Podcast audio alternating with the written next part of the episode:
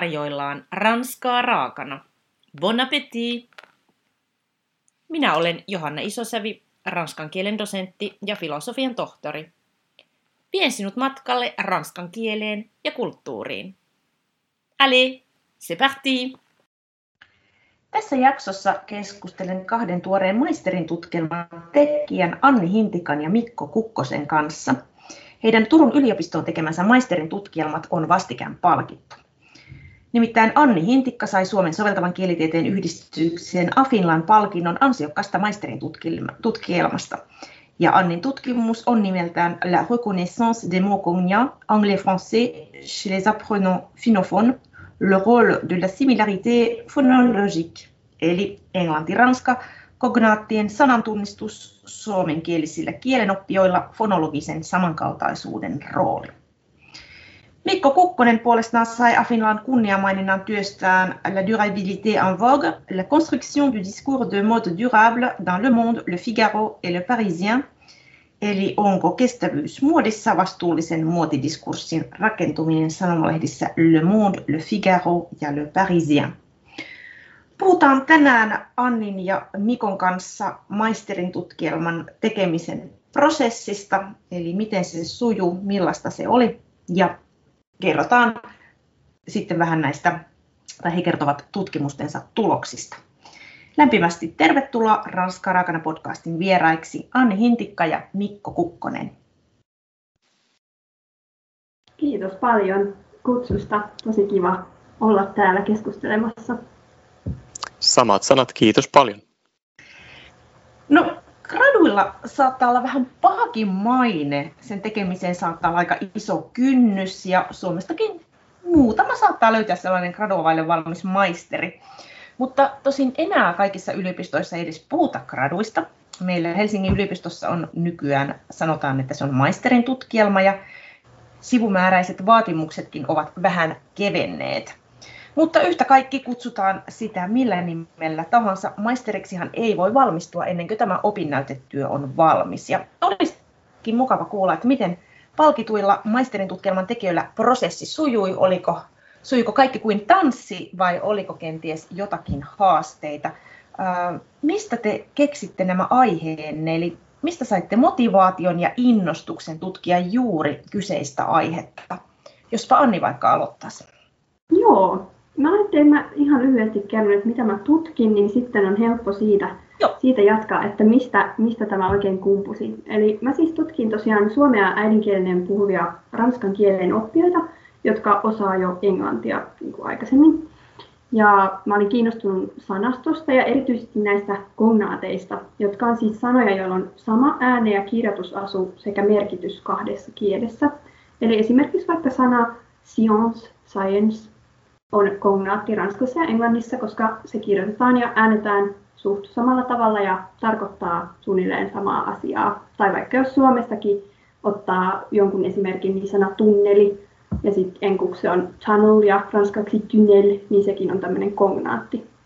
Ja mä kiinnostuin siis tästä tämmöisestä sanan tunnistusprosessista ja halusin tietää, tunnistaako nämä kognaatit eri tavalla kuin ei-kognaatit. Näin on siis aiemmassa tutkimuksessa jo, jo nähty, ja tota, sitten vielä tarkemmin mä haluaisin nähdä, että miten se ääntämisen samankaltaisuuden aste eri kielten välillä vaikuttaa. Eli kuulostaa, kuulostaako se ääntäminen samalta, suunnilleen samalta, Ranskassa ja Enkussa, vaikka sana cause, cause, joka äännetään tosi samalla tavalla, tai sitten vähän eri tavalla, eli esimerkiksi sana lion, lion, joka tarkoittaa sitten leijonaa, niin sehän äännetään vähän eri tavalla, mutta kirjoitetaan kuitenkin samalla tavalla ja tarkoittaa samaa asiaa. Eli tämmöisiä tämmöiset sanat mua kiinnosti. Ja tota, itse asiassa mä tutkin näitä jo mun kandissa, mutta alun perin mä kiinnostuin tota, just näistä kognaateista sen takia, että kun tuo kielen oppiminen on niin jotenkin mua, mulle sellainen intohimoinen aihe, ja sitten mm. se on vähän semmoinen ikuisuuskysymys, että kun kielen oppiminen on niin työlästä ja vaikeaa, niin olisiko jotain ihmelääkettä, että hei, miten sitä voisi oppia vähän nopeammin ja vähän helpommin, niin sitten kun itsekin on tota, monia kieliä lukenut, niin on huomannut, että kun uuden kielen aloittaa, niin ei tarvitse ehkä aloittaa ihan alusta, että hei, mä mm. tiedän jo aika paljon juttuja sen mm. perusteella, mitä mä oon aiemmin oppinut. Niin sitä kautta mä ehkä innostuin näistä kognaateista ja sitten tuosta prosessoinnin tutkimuksesta mä innostuin, kun mä olin vaihdossa Lillessä, niin tota, siellä oli psykolingvistiikan kursseja ja siellä sitten innostuin siitä. Ja, mutta ei se oikeastaan ollut mikään hirveän suora polku, kun miettii, että miten mm. tuommoisen graduaiheen vaikka löytää. Että kyllä siihen aika paljon semmoista pohdiskelua ja varsinkin just lukemista ja sitten semmoista miettimistä, että no mikäköhän nyt olisi ehkä semmoista uutta ja innostavaa ja jotenkin, että mikä itseä kiinnostaa, niin sitä kautta sitten tämmöiseen päädyin. Joo, mutta toi, toi on aika hyvä, kun säkin olet siellä vaihdossa ja ylipäänsä tavallaan, kun kuuntelee ihmisiä tai, tai niin kuin opettajia ja tota, erilaisilla kursseilla, niin mäkin muistan, mäkin sain mun gradun aiheen Joo. Idean siitä yhdeltä kurssilta, missä mm. opettaja sanoi, että tämä on tämmöinen aika niin kuin vaikea sana. niin, tota, mäpä sitten kyllä, rupesin kyllä. Sitä, sitä selvittämään. No entäs Mikko, miten sinun aiheesi löytyi? Mun täytyy kyllä sanoa, että mä en täysin tarkalleen muista aiheenvalinnan ajankohtaa, sillä mulla tämä tutkielman aihe vaihtui muutaman kerran tässä ihan tekovaiheessakin, että ehkä yleisemmällä tasolla tietynlainen tämän niin kuin vastuullisuuden esilläolo mediassa ja omassa elämässä ja siitä seurannut sitten tämmöinen valveutuneisuus ja tietoisuus myöskin mm. muoti- ja vaateteollisuuden ympäristökuormasta ajoi mut sitten tutkimaan tätä asiaa. Toikin aika lohduttavaa, että tota, se maisterin tutkielman aihekin saattaa vaihtua. Ja mäkin olen tässä nyt ohjaamassa muutama maisterin tutkielmaa ja olen jo, olen jo törmännyt siihen, että opiskelija on jo vaihtanut aihetta. Olisiko sulla Mikko siihen jotain sanottavaa, että joskus voi tulla vähän sellainen ahdistuskin siitä, että voi voi, nyt on mennyt aikaa hukkaan ja nyt mä joudun tämän vaihtamaan. Niin minkälainen kokemus sulle oli vähän tämä aiheiden vaihto? Joo, mä oon nyt ehkä oppinut tässä tota, että se saattaa kuulua siihen prosessiin ihan mm. luontevastikin, että tutkien, tut, tutkiminen, tieteen teko on vähän sellaista, että siihen lähdetään avoimin mielin ja jos sieltä sitten tulee semmoista vastaan, että aihekin vaihtuu, niin se täytyy ottaa ihan vaan vastaan, että näinkin saattaa tapahtua. Joo, se on minusta ihan hyvä niin kuin tiedostaa, ja kun me aletaan tutkimaan jotain aihetta, niin mehän ei tiedetä, että mitä sieltä paljastuu, että muutenhan se tutkimus olisi jo niin kuin tehty. Eli toki on ihan, ihan lohdullista kuulla. No, millainen Joo. prosessi oli tämä teille tämä tutkielman teko, että teillä on hienot tutkielmat valmiina, mutta oliko teillä jotakin haastetta, ja jos oli, niin miten saitte ratkaistua? Mites Mikko sinulla oikein sujui? Mä mietin tässä just, että onneksi tämä kunniamaininta tuli tälle gradun niin kuin lopputuloksesta eikä siitä prosessista. Siitä ei olisi varmaan tullut mitään mainintaa. Se, mulla nimittäin tämä lopputyön tekeminen venyi ehkä turhankin pitkäksi ja sitten se laajeni oma, omassa päässä ainakin ehkä aivan liian isoksi semmoiseksi palaksi. Ja sitten se johti vähän siihen, että välillä mä välttelin sen tekemistä ja mä välillä mm. kirjoittelin paljonkin ja ehkä semmoista epäolennaistakin sinne tuli sitten loppupeleissä, jota joutui deletoimaan mm. kylmän viileesti. Mm. Mutta tota, niin, ja yhdessä vaiheessa mä jopa niin kuin päätin, että okei, no ehkä, ehkä mä en sitten tätä teekään, koska mä aloitin toisen maisteritutkinnon Tukholmassa ja mä halusin Joo. keskittyä sitten siihen. Mutta kyllä mä sitten lopulta päätin, että, että mä oon niin lähellä valmistumista, että mm. en mä voi jättää sitä enää tähän. Että mä otin yhteyttä sitten ohjaajan uudestaan ja aloin tehdä sitä sitten pienemmissä erissä eteenpäin. Ja sitten ehkä suurimpana tota, motivaattorina oli myös vertaistuki, jota mä sain ystäviltä, jotka oli samassa mm. tilanteessa. Ja heillä oli jo aikaisemmin oli perustaneet tämmöisen gradupiirin kerran viikossa Skypessä. Joo. Ja mä sitten liityin siihen ja mitä pidemmälle me päästiin meidän tutkielmien parissa, niin sitä useammin me tavattiin ja sitten me saatiin kyllä hyvät lopputulokset aikaan. Voisiko tästä vähän niin tulkita sekin, että kun sä ryhdyt tekemään jotain toista juttua, niin olisiko se ollut jopa hyvä tälle, että tavallaan ehkä lähti vähän paine ja se keskittyminen vaan siihen yhteen isoon juttuun, kun sulla tuli se toinen maisterin tutkielma, niin äkin lähti sitten menemään. Joo, ehkä se on just näin niin kuin sanoit. En ajatellut ehkä sitä silloin, kun päätin luopua ideasta, mutta ehkä tämä nyt on sitä kuuluisaa graduprosessia, josta tota, niin, välillä tulee takapakkia ja mm. Välillä on hyvä vetäytyä, mutta sitten kuitenkin kyllä sieltä löytyy ne keinot ja motivaatio. Niin, ei kannata luovuttaa. Tämä on mun mielestä ihan niin kuin loistava opetus muillekin. Entäs Annin prosessi? Oliko sulla mutkia vai menikö se sutjakastia suoraan? No ei se ihan suoraan mullakaan mennyt, että just kun äsken sanoit, että ei kannata luovuttaa, niin mullakin oli itse asiassa semmoinen piste, missä meinas mm. aihe vaihtua. Että tota, mun gradua tota, väritti aika paljon tämä koronapandemia. Että Joo. Mähän alun perin olin siis ajatellut kerätä mun aineista niin kuin laboratorio-olosuhteissa mm. yliopistolla.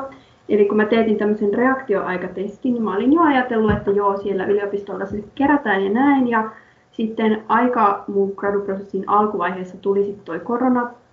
Ja mä en siinä vaiheessa kyllä vielä ollut huolestunut, etteikö se aineiston keruu onnistuisi, mutta sitten mitä pidemmälle mentiin ja niin kun näytti siltä, että korona ei tulekaan ihan heti loppumaan, niin, niin. oli tosiaan semmoinen piste, että mietin myös aiheenvaihtoa. Mutta tota, sitten löysin itse asiassa kaverinkin vinkkaamana, niin tota, tässä myös korostuu tämä vertaistuen merkitys, Joo. niin että netissä voi myös kerätä aineistoa sillä menetelmällä, mitä mä käytin. Ja sitten Joo.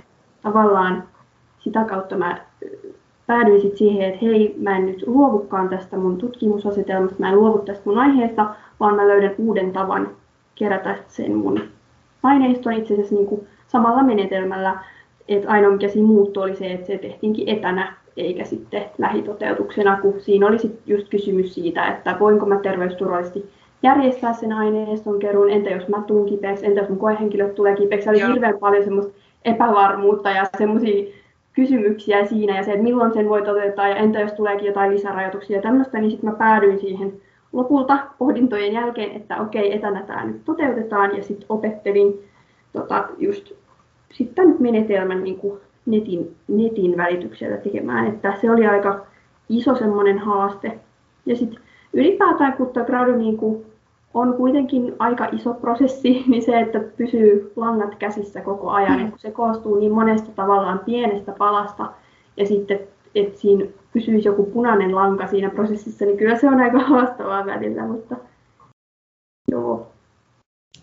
Joo, toi tosi hienolta kuulosti, ja mä itse mietin tietysti, mistä kukaan ei pidä tästä pandemiasta, mm. mutta että mä joskus aikaisemminkin vähän miettinyt, että onko se toisaalta pakottaa muuttanut meidät jopa vähän niin kuin luovemmiksi, että sitten me löydetään niitä ratkaisuja myös.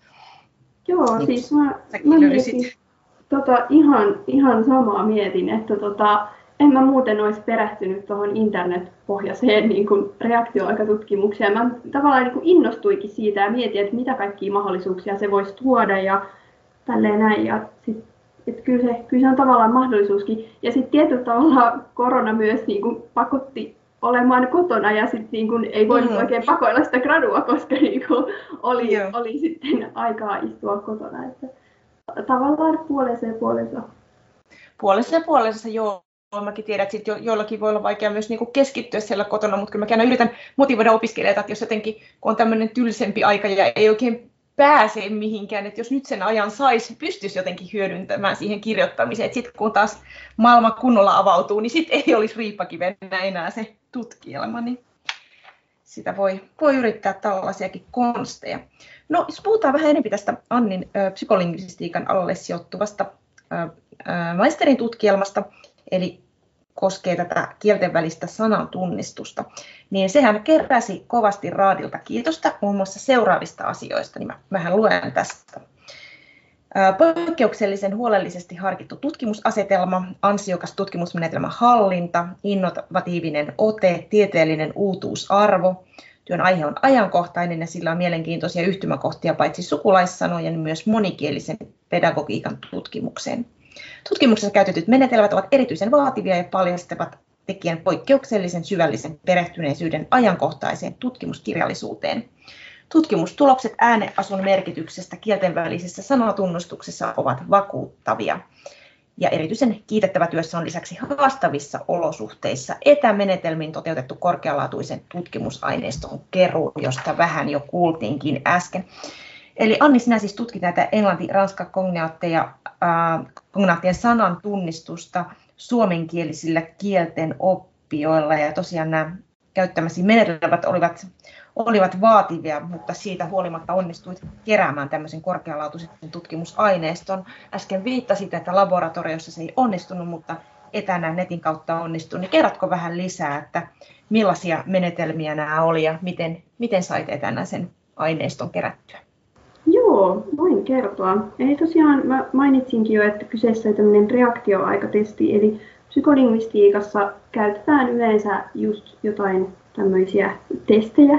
Ja mulla oli tämmöinen leksikaalisen päätöksenteon tehtävä. Se on sen tehtävän nimi ja se on aika yleisesti käytetty ja tunnettu just tuolla psykolingvistiikan alalla. Ja tässä leksikaalisen päätöksenteon tehtävässä koehenkilö istuu tietokoneen edessä ja näkee ruudulla yksi kerrallaan sanoja. Eli aina yksi sana kerrallaan ilmestyy ruudulle.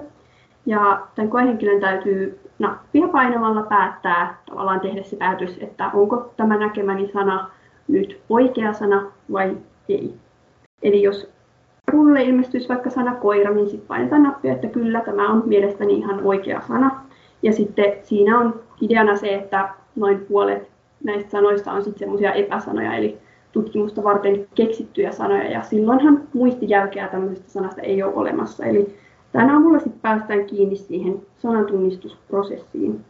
Ja siinä kerätään siis tosiaan sitä reaktioaikaa, eli kauan kestää vastata johonkin tiettyyn ärsykkeeseen, eli sanaan, ja sitten katsotaan sitä, että menikö se vastaus oikein vai väärin. Ja tällöin voidaan niin kuin, sitten niiden oikeiden sanojen sisällä tavallaan voisi olla erityyppisiä sanoja ja tällä päästään niin kuin vertailemaan niitä.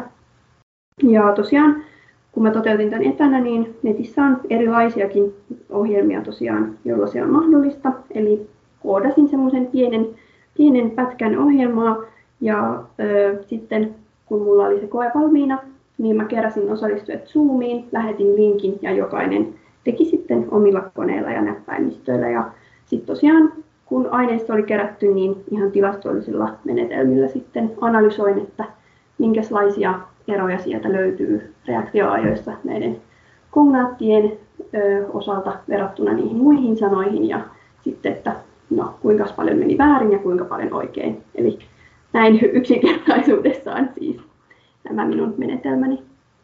No niin, ja entäs ne tulokset Anni sitten, minkälaisia tuloksia sait? Joo, tosiaan äh, mulla selvisi aika montakin asiaa, mutta ja. ehkä niin kuin, tärkeimpänä tuloksena voisi pitää sitä, että niin kuin, tämä aiemmin opittu vieraskieli tosiaan vaikuttaa siihen myöhemmin opitun vieraan kielen sanan tunnistukseen. Eli kun osaa jo enkkua, niin vaikka se enkku ei olekaan siinä tehtävässä se kieli, mikä siinä on esillä, niin se silti vaikuttaa siellä taustalla. Eli se enkun leksikko on siellä niin kuin aktiivisena koko ajan tavallaan. Ja tosiaan se kognaattien prosessointi oli erilaista kuin niiden muiden sanojen. Ja sitten jos miettii vielä sitä mun toista tutkimuskysymystä tavallaan, että miten se ääne asuu, että äänetäänkö samalla vai eri tavalla, niin sekin siellä niin kuin aktivoitu. Eli kun nämä koehenkilöt luki sanoja, eli ne oli niin kuin visuaalisia ärsykkeitä, niin tavallaan se tehtävän kannalta turha muistijälki se, että hei, miten tämä äännetään, niin se vaikuttikin sit siihen, että miten se sana tunnistettiin niin kuin visuaalisesti. Että ne oli semmoisia tärkeitä tuloksia ja sitten just se, että se muistijälki on siellä aktiivisena ja vaikuttaa siihen sanatunnistusprosessiin. Ja tosiaan sekin oli ehkä tutkimustulos, että yleensä nämä kognaatit osataan paremmin kuin, niin kuin ei-kognaatit, koska niillä se mm. muistijälki on usein vahvempi. Mutta mun tuloksissa selvisikin, että koehenkilöt teki vähän enemmän virheitä näissä kognaateissa, niin tästä olisi hyvä, hyvä kyllä tehdä lisätutkimusta, että mistä tämä tämmöinen johtuu. Ja ehkä se niin kuin vastaus piileekin just siinä, että sitä ääneasua ei ole huomioitu aikaisemmin niin paljon. Aivan. Tosi, tosi kiinnostavalta kuulosti. No entä sitten Mikko, joka tutkit vastuullisen muotidiskurssin rakentumissa kolmessa sanomalehdessä, ranskankielisessä lehdissä, eli Le Mondissa, Le Figarossa ja Parisianissa. Mikko, miksi valitsit juuri nämä kolme lehteä? No nämä kolme lehteä edustaa melko perinteistä ranskankielistä uutismediaa, ja ne on myös kolme suurinta päivittäin ilmestyvää sekä myös vuonna 2018 ihan levikiltään kolme suurinta mediaa Manner-Ranskassa – Öö, niihin oli aika helppo tarttua, mä sanoisin. Lehdet oli jokseenkin tuttuja jo entuudestaan. Ja kun aiempaa tutkimusta ei ollut tästä aiheesta, niin päätin sitten aloittaa näistä kolmesta. Ja tota, täytyy ehkä muistaa, että vaikka aineisto kattaa tämän vuoden 2018 aikana ilmestyneitä verkkoartikkeleita niin paljon, mä olen myös joutunut rajamaan siitä pois. Että tämä tietysti edustaa vain tämmöistä hyvin perinteistä ranskalaista uutismediaa nämä kolme, kolme, mm. kolme lehteä. Kyllä, vaikutus on suuri, kun levikit on iso. Ja, no Mikko, miten tämmöistä vastuullisen muotidiskurssin rakentumista voidaan tutkia? Eli kuultiin äsken näitä Annin sanatunnistusjuttuja, niin tota, sulla on varmaan vähän toisenlaiset metodit ollut siinä tutkimuksessa. No joo, kyllä. Ja aineiston, aineisto oli ranskakielistä, niin tuntuu aika luontevalta valita sit menetelmäksi ihan ranskalaisen koulukunnan diskurssianalyysi. Ja tota, lyhykäisyydessä mä sanoisin, että konkreettisia kielellisiä tapoja mä aloin havainnoimaan uutistekstissä. Ja mä huomaan, että pelkkä tota, teksti oli siis kyseessä, että mulla jäi kuvat tota, kokonainen analyysistä Joo. pois. Eli keskiössä uutisdiskurssin sisältöä sekä aiheen ja tapahtuman, eli tässä tapauksessa vastuullisen muodin nimeämistä, määrittelyä, kuvailua, luonnehtimista ja näin ollen myös sitten niin kuin näiden medioiden asennoitumista ilmentävät kielen ilmiöt ja keinot. Näitä mä sitten sieltä erittelin ja temaattisesti kategorioin No niin, minkälaisia tutkimustuloksia Mikko sait? Öö, no kun kyseessä on tota, tietynlainen puhe tai oikeastaan kirjoitustapa ja sen rakentuminen, niin mä sanoisin, että nämä mun tulokset on sitten näitä rakennusosasia. Ja mm. mä nimitin niitä sitten kielellisiksi strategioiksi. Ja näitä kielellisiä strategi- strategioita nämä mediat sitten käyttää, kun ne uutisoi muodista ja pukeutumisesta sekä vastuullisuudesta ja kestävästä kehityksestä. Ja mitä mä sain eriteltyä, niin oli kolme erilaista tapaa tai strategiaa, jotka oli nimeäminen, kuvailu ja vahvistus. Ja ne voisi myös niin kuin miettiä kysymysten kautta, eli nimeäminen vastaisi sellaiseen, että mistä on kyse. Kuvailu olisi taas, että mistä tähän on tultu ja miksi. Ja vahvistusstrategia taas sitten, että kuinka toimia tai sitten kuinka reagoida. Ja mä uskon, että näiden, tai ehkä se tärkein tulos on juuri näiden kolmen strategian luomat teemat ja niiden ilmenevyys ja päällekkäisyys, päällekkäisyyskin niin tota, ranskalaisessa ö, uutismediassa, mikä luo jonkinlaista niin kuin, konventiota tai niin kuin, totuttua tapaa siitä, miten uutisoidaan vastuullisesta muodista juuri ranskalaisessa lehdistössä.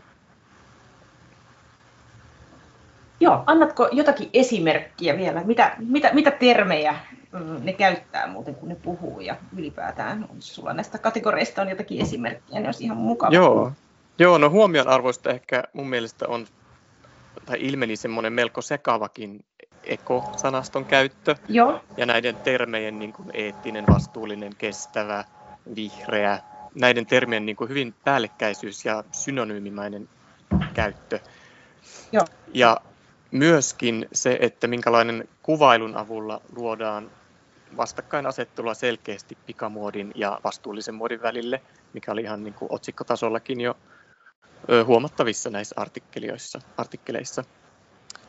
Ja mitäs vielä? Mä tutkin tosiaan myös niin kuin asennoitumista, joka sitten ilmeni niin kuin, äh, laadullisen aineistopohjaisen analyysin perusteella sit alkoi niin kuin tulla esiin, että minkälainen asennoituminen näillä lehdillä on vastuullisuuteen. Ja se kyllä niin kuin tuli hyvin kaksijakoisena arvottavana ja arvottavana ja sitten arvioivana asennoitumisena.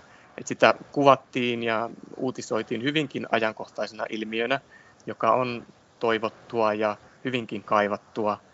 Mutta toisaalta taas sitten jossain artikkeleissa nousi semmoinen esiin, että vastuullisuus muodin ja pukeutumisen saralla on jotenkin hyvin marginaalista ja hyvin niin kuin sitä ei voi ottaa oikein tosissaan, koska sitä varjostaa sitten tämmöinen viherpesun ongelmallisuus. Joo, tosi mielenkiintoisia tuloksia Mikollakin. No, opinnäytetyö, niin kuin nimikin sanoo, niin tarkoituksena on ei pelkästään se valmis tuote, mutta myös oppia. Niin tota, seuraavalla kerralla tietysti osaisi tehdä sen paremmin, sen työn. Niin osaatteko sanoa, mitä kenties tekisitte nyt toisin, jos pitäisi uudestaan tehdä maisterin tutkielma? Mitä sanot Anni? Joo, tämä onkin hauska kysymys, koska jälkiviisaushan on paras viisaus. Mm. Tota, itse asiassa myös aika vaikea kysymys.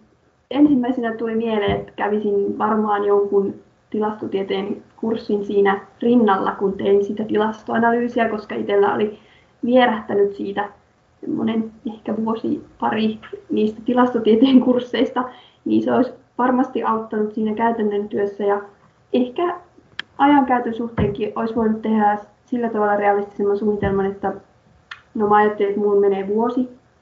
Mulla meni ehkä semmoinen puolitoista vuotta, että ei se nyt hirveästi venynyt, mutta jotenkin siinä loppuvaiheessa sitten, kun mä olin sen kerännyt sen aineiston, niin sit mulla oli siinä kohtaa ajatus, että no tämä on tämmöinen pari viikon homma ja ei se sitten ihan ollutkaan. että, että ehkä siitä olisi lähtenyt vähän paineita pois, jos olisi niin kuin siinä kohtaa ollut silleen, että okei, hyväksyn, että tähän menee nyt vielä, Joo.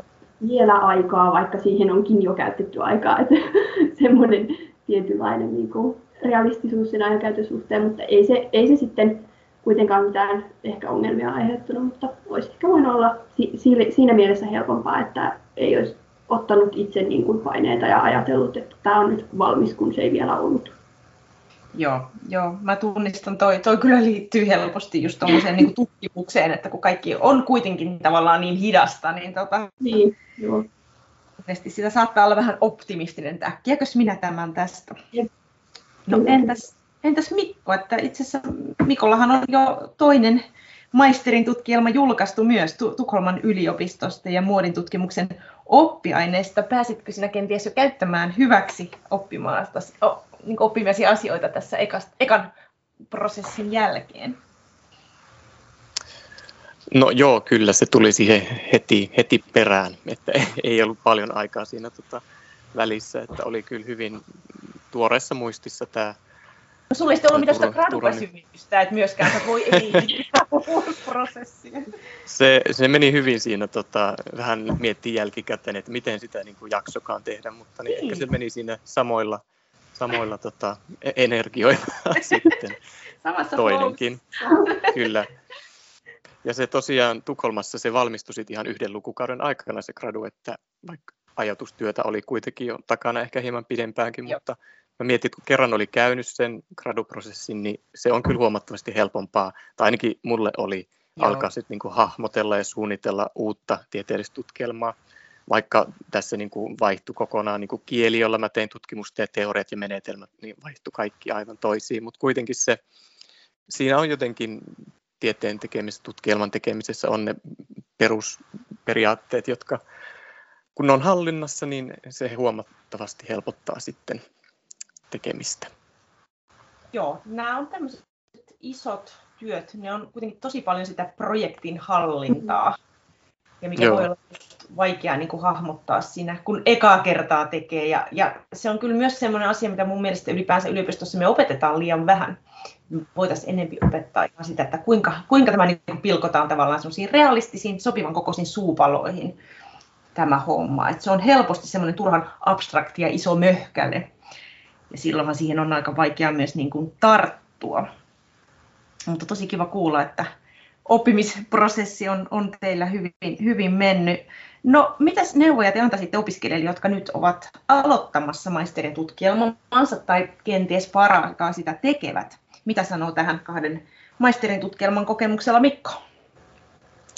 No vähän, kun mä jo tuossa mainitsin, että tieteellinen tutkielma on vähän niin kuin oma genrensä, tyylilajinsa, että mm Mä sanoisin, että tutustuminen jo julkaistuihin graduihin väitöskirjoihin, joita on vapaasti luettavissa tuolla, niin tota, se ainakin mulla on auttanut jo, että tietää vähän niin kuin entuudestaan, mitä on tekemässä, minkälaista lopputulemaa odotetaan ja minkälaista osasista tutkielma koostuu. Ja sitten on ehkä helpompi itse lähteä kirjoittamaan ja tekemään tutkimusta. Ja tota, vaikea aina muille sanoa ja antaa neuvoja, että itse vaan kokee. Mm että mit, mitkä itse teki hyvin, niin ne on sitten ehkä muillekin mm. onnistuisi, mutta ei se ehkä niin olekaan, että kaikille ei sovi tämmöinen kurinalainen kellon tarkka työskentely, mikä mulle ei todellakaan sovi, mutta mitä mä olen oppinut, että kuitenkin semmoinen säännöllinen työskentely, Joo. vaikka se, vaikka se päivittäinen tuotos ei olisi kuin se vaikka yksi virke, niin se on parempi kuin ei mitään.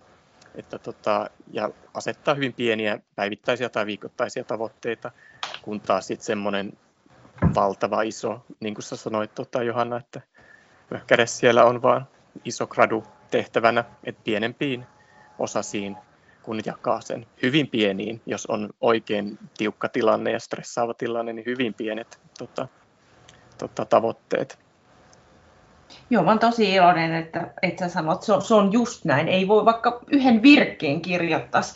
Ja se on kanssa, että silloin kun sen projektin parissa työskentelee säännöllisesti, mä sanon opiskelut vaikka varttipäivässä, kun aloittelee, niin, niin se on kuitenkin, se pysyy siellä takaraivossa ja se on jännä, sitten alkaa jotain taikaa alkaa tapahtua.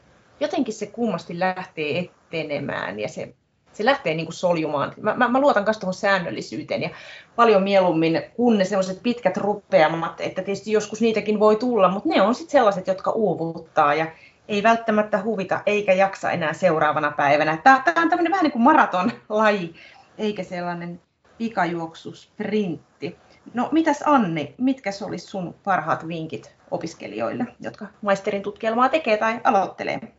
Joo, siis mä oon ihan, ihan täysin samoilla linjoilla tuosta, että gradusta pitäisi tehdä niinku semmoista arkea, eikä semmoista isoa Joo. mörköä, joka sitten aina kummittelee ja aina on mielessä silloinkin, kun sitä ei tee. Että Joo. se, että se säännöllisyys ja rutiini ja semmoinen, että jotenkin lisäsin siihen vielä sen, että tai no Mikkokin jo tuosta kyllä mainitsi, että tunnistaisi ne omat työtavat, että mikä on se, milloin mä teen sitä gradua tavallaan, milloin se etenee, että onko se se, että mä teen kavereiden kanssa samaa aikaa, onko se se, että mä kirjoitan vaikka illalla tai vaikka heti aamulla, Joo. että niin kuin lois ne semmoiset rutiinit sen ympärille, että se ei ehtisi kasvaa semmoiseksi isoksi ahdistukseksi, vaan että se olisi osa sitä arkea ja sitten samalla niin kuin pystyy myös helposti, helpommin sit palautumaan.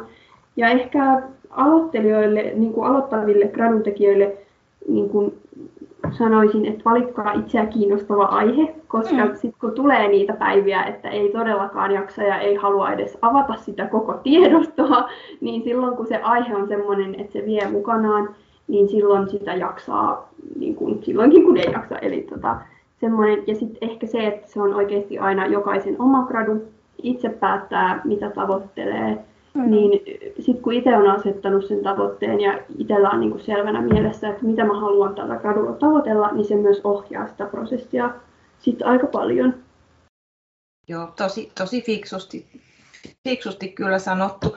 Ja monestihan se on se ongelma, jos ei ole tavoitteita, ei ole mitään tavoitteita, että milloin suurin piirtein haluaa, että se on valmis ja ehkä vähän mitä arvosanaa, jos siinä on arvosana tulossa, niin tota, silloin kun ei oikein tavoitteita, niin silloin mitään ei myöskään tapahdu. Et mä oon itsekin kyllä huomannut, että tavoitteet on ihan hirveän tärkeitä. Ja mä oon ihan, ihan fanitan tätä Tee gradusta arkea. Tämä on musta aivan loistava slogani. Aion tätä kyllä, kyllä niin kuin käyttää jatkossakin. No, onko teillä kiinnostusta jatkaa vielä tutkimusta esimerkiksi väitöskirjan parissa? Mitä, mitä sanoo Anni?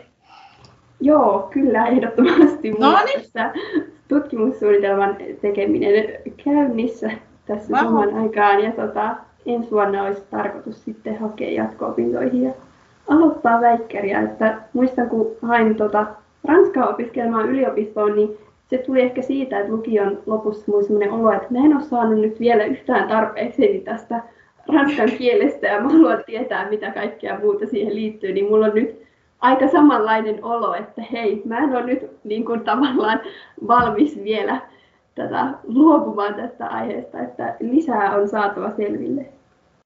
Ihan loistavaa. No entäs Mikko, onko jatkosuunnitelmia? No joo, kyllä minulla oli ajatuksena jo aikaisemmin, että mä muokkaisin tästä Turun yliopiston tutkielmasta lyhyemmän artikkelin, jonka mä sitten voisin lähettää arvioitavaksi Joo. tieteellistä julkaisua varten. Ja sitten tämä A-Finlandian kunniamaininta antoi siihen kyllä vielä lisää rohkeutta. No niin. Tota, se täytyisi nyt tehdä. Ja kyllä mulla on myös niin väitöskirja ö, ajatukset jo hautumassa ja on niin kuin ideoita kirjattu ylös ja alettu tehdä suunnitelmaa, mutta se ehkä suuntautuu sitten enemmän tuonne muodin tutkimuksen pariin, ei Joo. tähän kielen tutkimukseen, mutta toisaalta ehkä mä jollain tapaa keksin niitä yhdistää sitten siinä. Mä oon ihan varma, että kyllähän tuo Ra- Ranska on muodin, muodin yksi tärkeä maa, niin tota, varmasti löytyy. Tähän loppuun voisi vielä kysyä, että niin, miksi, miksi Ranska on teitä kiinnostanut ylipäänsä niin paljon, että te olette mennyt yliopistoon sitä opiskelemaan ja olette maisteriksikin, toinen on valmistunut ja toinen on valmistumassa, niin, tota, niin miksi Ranska on ollut kiehtova? Kumpi aloittaa? Aloita vaan Mikko. Mulla itse asiassa se oli aika sattuman kautta, että mä tota, sit päädyin lopulta Ranskaa opiskelemaan, että mä hain ensin itse asiassa pohjoismaisia kieliä, lähinnä ruotsia, mutta sinne mä en päässyt ja Ranska tuli sitten kakkosena. No niin. Ja sillä tiellä mä sitten aika pitkään, aika pitkään olin. Ja musta tuntuu, että siinä on ehkä jotain tämmöistä, että, että et sillä erottautuu kyllä sitten massasta, mä vaan sanoisin, ja mä, sitä mä oon nyt niin kuin myös tätä kuullut muilta ja niin kuin oppinut, että, että tota, se on erottava tekijä niin kuin positiivisella tavalla. Joo, tästä on puhuttu paljon, kun valitettavasti sanotaanko muiden vieraiden kielten kuin englannin niin suosio on ollut pitkään tosi pahassa laskussa. Mutta tätä, tätä sanoo työnantajat ja tota, Heikki Aittokoski oli tässä kerran vieraana ja sanoi, että kun hän paljon rekrytoi, niin kyllä se englanti on sitä peruskauraa, että kyllä ne erottuu sitten kaikki, mm. kaikki työnhakijat, kellä on, on joku muu, muu kieli. Et kyllähän tästä paljon puhutaan, että tarvittaisiin näitä kieliä, niin tosi kiva, että, että sullakin on se kokemus. No entäs Anni, mistä Ranska tuli sinun elämääsi? No mä aloin ihan ala-asteella vitosluokalla Ranskaa opiskelemaan. Itse asiassa sen takia, että isoveli muutama vuotta vanhempi oli myöskin valinnut Ranskan, niin sitten tavallaan ei ehkä niin tietoinenkaan päätös silloin, mutta kyllä se, se vei ihan mukanaan jo silloin ja aina oli koulussa Ranska ihan mun lempari aineita ja odotin niitä tunteja aina innolla, kun ne siellä iltapäivässä oli, että jes, pääsee taas sinne Ranskan tunnille ja niin kuin tuossa aiemmin sanoinkin, niin se innostus ei ole vielä toistaiseksi ainakaan loppunut, että kaipa se on semmoinen intohimo sitten mulle oikeastaan. Ymmärrän hyvin, kuulostaa hyvin tutulta voin, voin täysin samastua.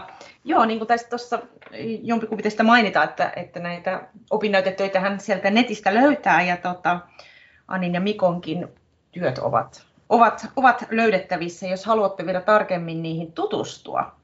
Oikein paljon kiitoksia vierailustanne Ranskaa raakana podcastissa Anni Hintikka ja Mikko Kukkonen ja kaikkia hyvää teille jatkoon. Kiitos paljon, että sain olla mukana. Kiitos, kiitos paljon. Voit lukea lisää kielen ja kulttuurin ilmiöistä blogistani johanna.isosavi.com.